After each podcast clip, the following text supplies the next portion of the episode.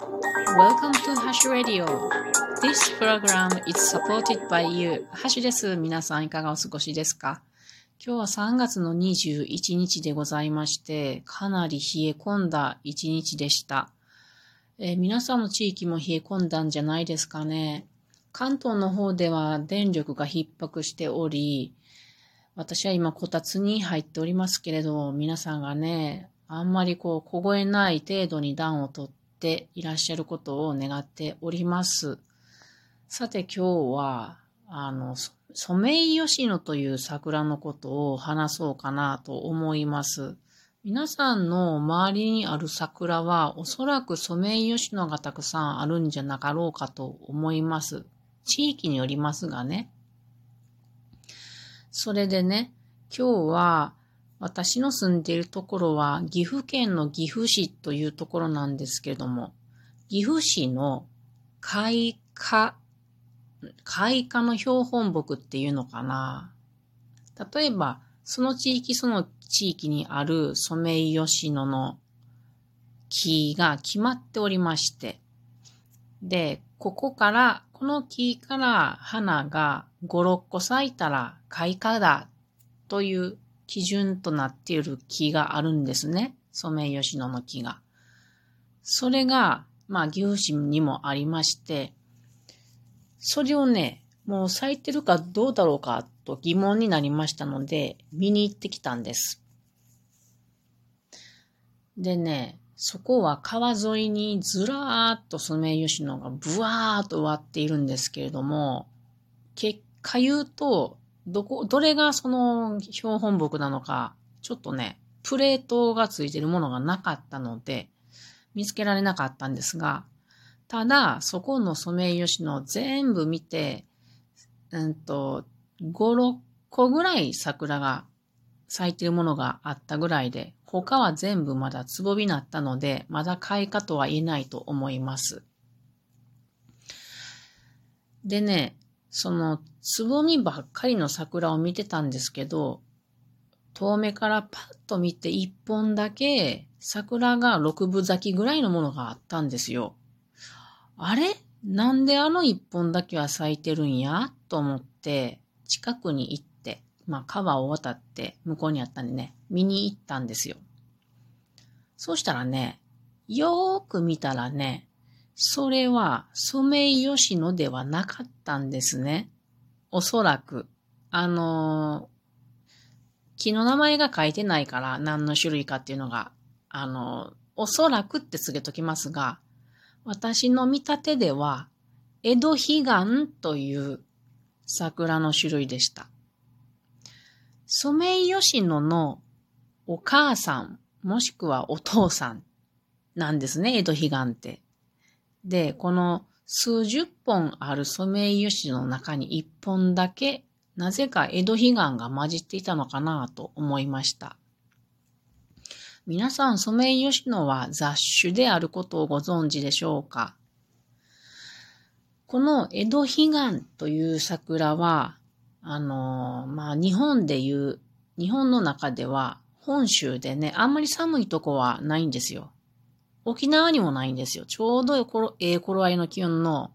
ところ。ただ、本州でも青森とか岩手にはおそらくないと思うんですけど、その、そっからまあ九州ぐらいまではブワーっと、本州のね、四国九州地方までぐらいは里山とか山地にあるものです。野生種ですね。それから、もう一つの親の桜は何かというと、ソメイヨシノのね、これは大島桜というものなんですよ。この大島っていうのは伊豆大島の大島ですけども、どこにあるかというと、伊豆諸島を中心に、まあ関東の南部の方にえー、自生しているものです。この大島桜と江戸江戸彼岸が人的か、もしくは自然に掛け合わされたのか、ちょっとこれはね、諸説あって、よくわかってないそうなんですけどね。まあまあ、一つの説には、東京の豊島区にあった染井村っていうとこがあって、江戸の後期に、ここに、あの、植木屋さんが集まってて、で、その人たちが作ったものだって言われていたり、もう一つの説としては、あの、まあ、この、伊豆地方ですね。伊豆地方で、この、江戸彼岸を、あ、じゃあ、江戸彼岸と大島桜が、こう、自然にこう、勾配したものであるとか言われてたりして、ちょっとわからないんですけれどもね。とにかく、この二つの雑種がソメイヨシノなんです。で、ソメイヨシノは、この大島桜と江戸彼岸の愛の子っていう感じの特徴をよく持ってるんですよ。これが結構面白い。皆さんもね、見てもらったらいいなと思う。まず、大島桜っていう桜の特徴を言うとですね、これはね、あの、フィリピンプレートからどんどんやってきて、伊豆が、伊豆自体がもう日本海、日本にこう、日本の本州の、本州にどんどんぶつかってきてるわけですよね。なので、火山からやってきた、火山、火山の地帯からこう外国からやってきたって伊豆は言われてますけども、そんな感じの桜なんですよね。そんな感じのってどんな？まあ、あったかいところに住む桜であるっていうことと、あと周りが海です。海に強い桜っていうか、海であったかいとこっていうと、こう、日光が強かったりする。それから風がすごく強かったりする。そこに耐え抜く力を持った、特徴を持った桜ということができるんですね。大島桜って。で、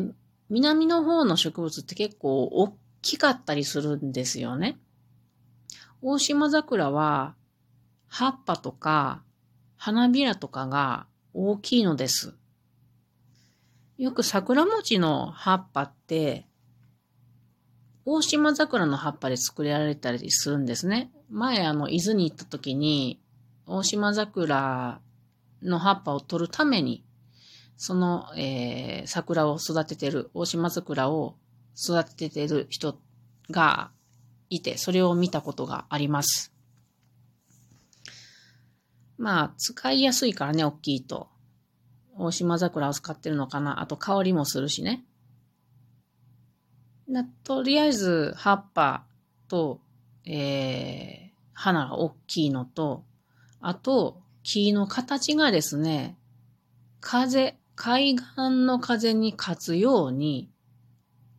こう横に広がるんですよね、木の形が。まっすぐ立ってたら風にやられるじゃないですか、折れる。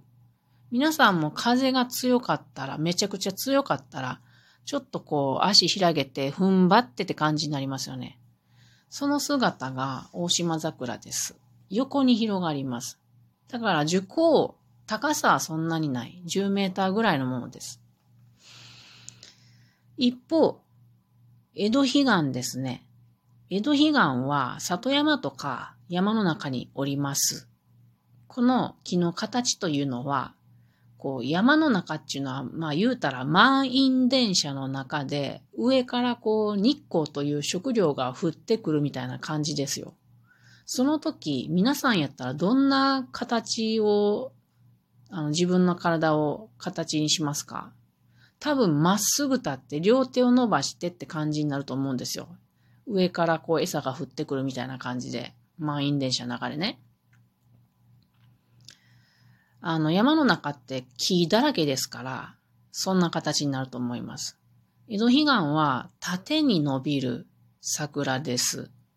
この縦に伸びる桜と横に伸びる二つが合わさっってできたのがソメイヨシノなんですよね。なので、いい感じにソメイヨシノは横に枝ぶりが広がるんですよ。だからといって横ばっかりじゃなくて縦もちょっといい感じ。だからブロッコリーみたいな感じって言うんでしょうかね。そんな感じじゃないかなと思います。なので、こう人が綺麗だなって思う、映えるっていうことがあると思いますね。で、江戸江戸彼岸の花びらっていうのは、ちょっとピンクみが強いんですね。で一方、大島桜は白みが強いんですよね。なので、その合いの子で、ソメイヨシノはいい感じの色がします。それからですね、江戸彼岸は、